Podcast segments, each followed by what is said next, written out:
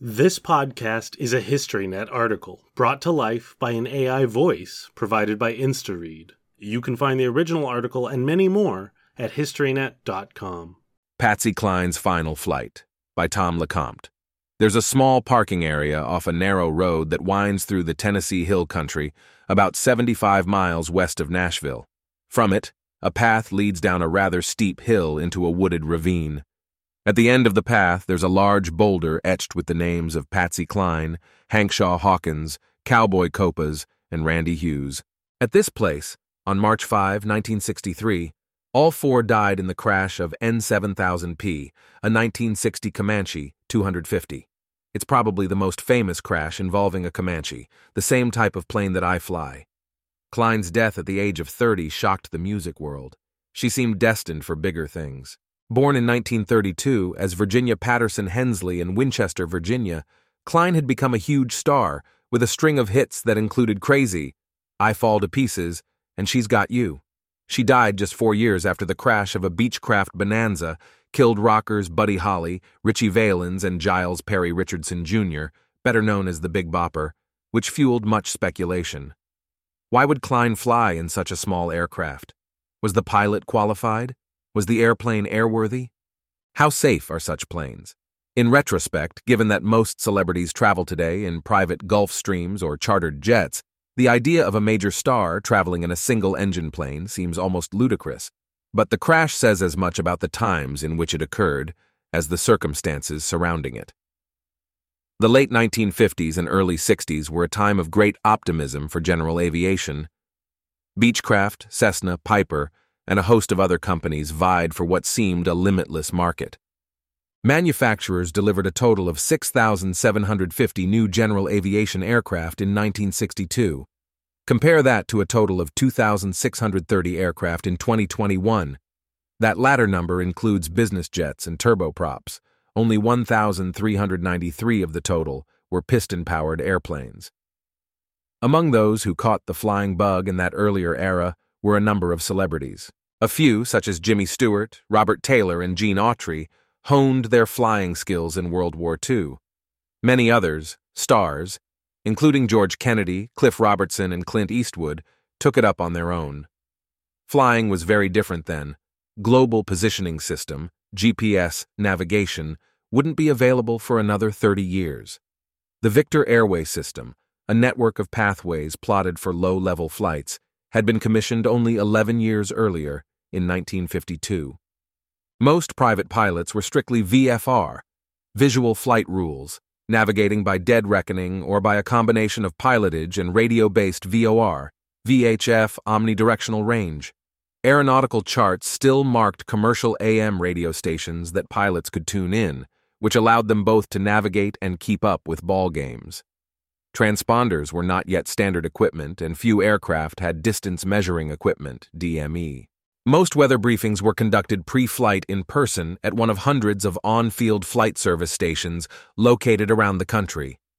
The system of VFR flight following, when pilots can request departure or approach information from air traffic control, ATC, was not yet established, and many pilots avoided interaction with ATC unless absolutely necessary, filing a flight plan only as a basic precaution. Ramsey Doris Hughes, also known as Randy, was a Nashville musician and Patsy Cline's close friend and manager. A relatively new pilot, he received his license in May 1962.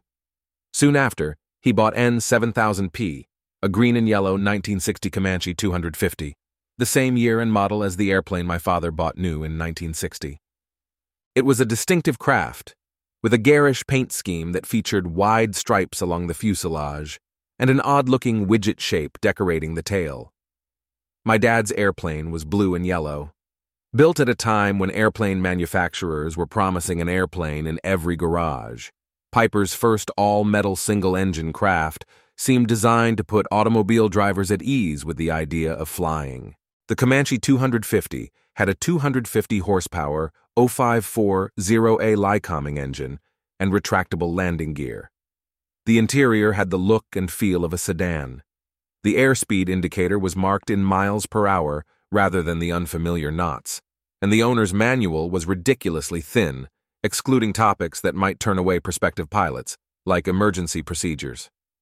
The standard package for the 1960 Comanche did not come with VOR receiver, but Hughes's 7000P had an upgraded package.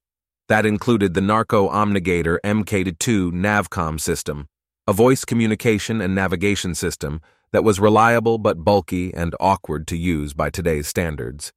Hughes's primary instructor was a man named George Mummert, a well-known and respected instructor in Nashville. Mummert also gave lessons to singer Jim Reeves, who ironically died in a plane crash a year after Cline did. Though the two crashes led to some speculation about the quality of Mummert's instruction, he was considered a stern taskmaster and stickler for doing things right. Hughes was an active pilot. Between March and May 1963, according to the Civil Aeronautics Board report, he logged a total of 117 hours in the Comanche. Some of those flights were for business, flying Cline to shows in San Antonio or Iowa. On other occasions, he'd fly his client to Pensacola for a day at the beach and some much needed R&R. Cline did not seem to be a nervous passenger. If anything, having been in a serious automobile accident in 1961, she seemed more at ease in the air than on the highway. Of Hughes's total flying hours at the time of the crash, he had logged only three at night, presumably all during his primary training. Also, he did not have an instrument rating, nor had he logged any hours in pursuit of it. Not long after her hit, I Fall to Pieces made the pop and country charts. Cline agreed to a hastily arranged appearance in Kansas City, Kansas on March 3, 1963. With back to back shows in New Orleans and Birmingham, Alabama, the days before the Kansas City gig, the only way she could make the show in time was via the Comanche, according to the Ellis Nassour's 1993 biography, Honky Tonk Angel.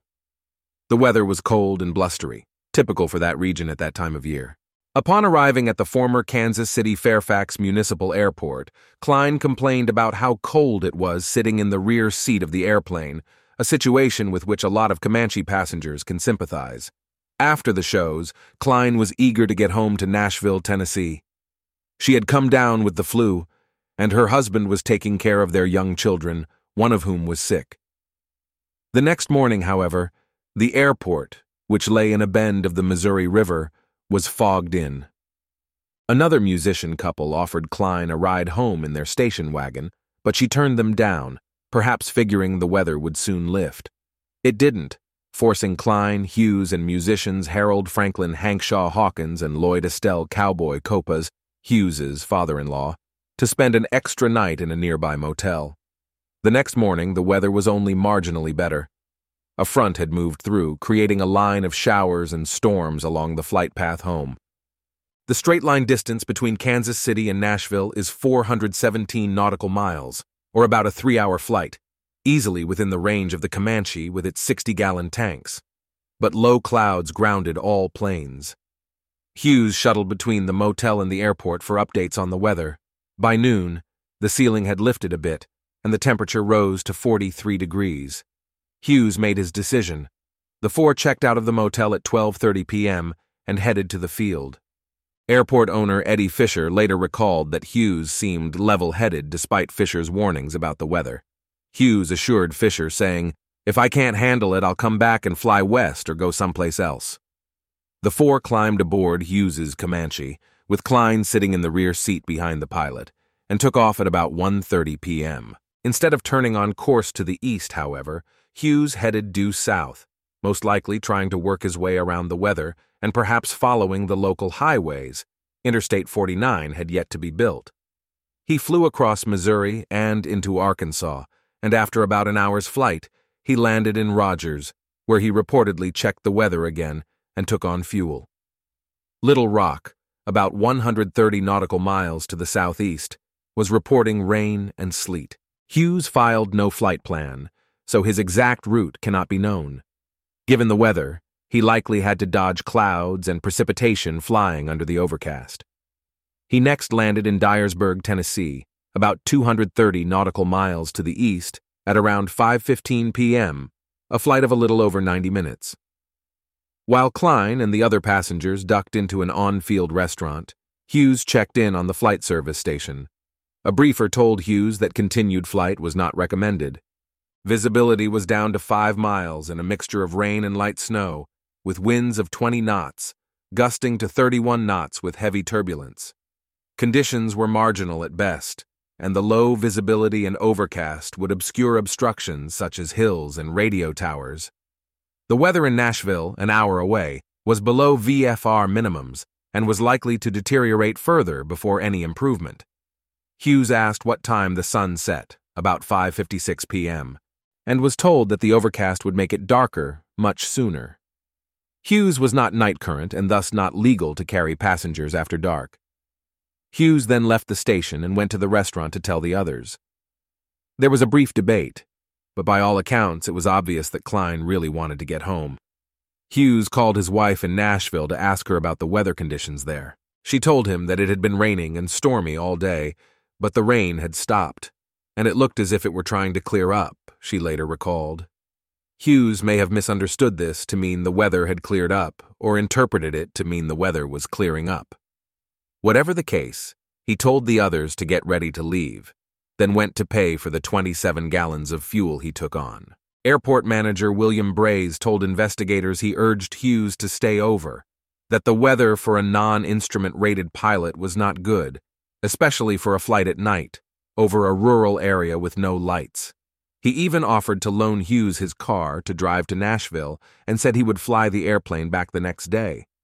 But Hughes remained undeterred. Crash investigators often refer to tunnel vision, a mental state in which a pilot becomes so fixated on a goal that he or she blocks out all other information. Hughes, facing the pressure to get his prized client home after all the delays getting out of Kansas City, and after the stress of Scud running his way across the south central U.S. that afternoon, might have been suffering from such a state. When interviewed by the Civil Aeronautics Board, Braze said everyone appeared exhausted, including Hughes. Just before departure, Hughes asked for another weather observation. He then took off into the dusk at 6:07 p.m. About 20 minutes later, according to the investigation report, a witness near Camden, Tennessee, heard a low-flying aircraft. He observed the airplane as it descended out of the low overcast at an estimated 45 degree nose down angle. He then heard a dull crash. The debris was strewn across a path 166 feet long and 130 feet wide. The engine was buried in a four foot crater. The violence of the impact left nothing intact.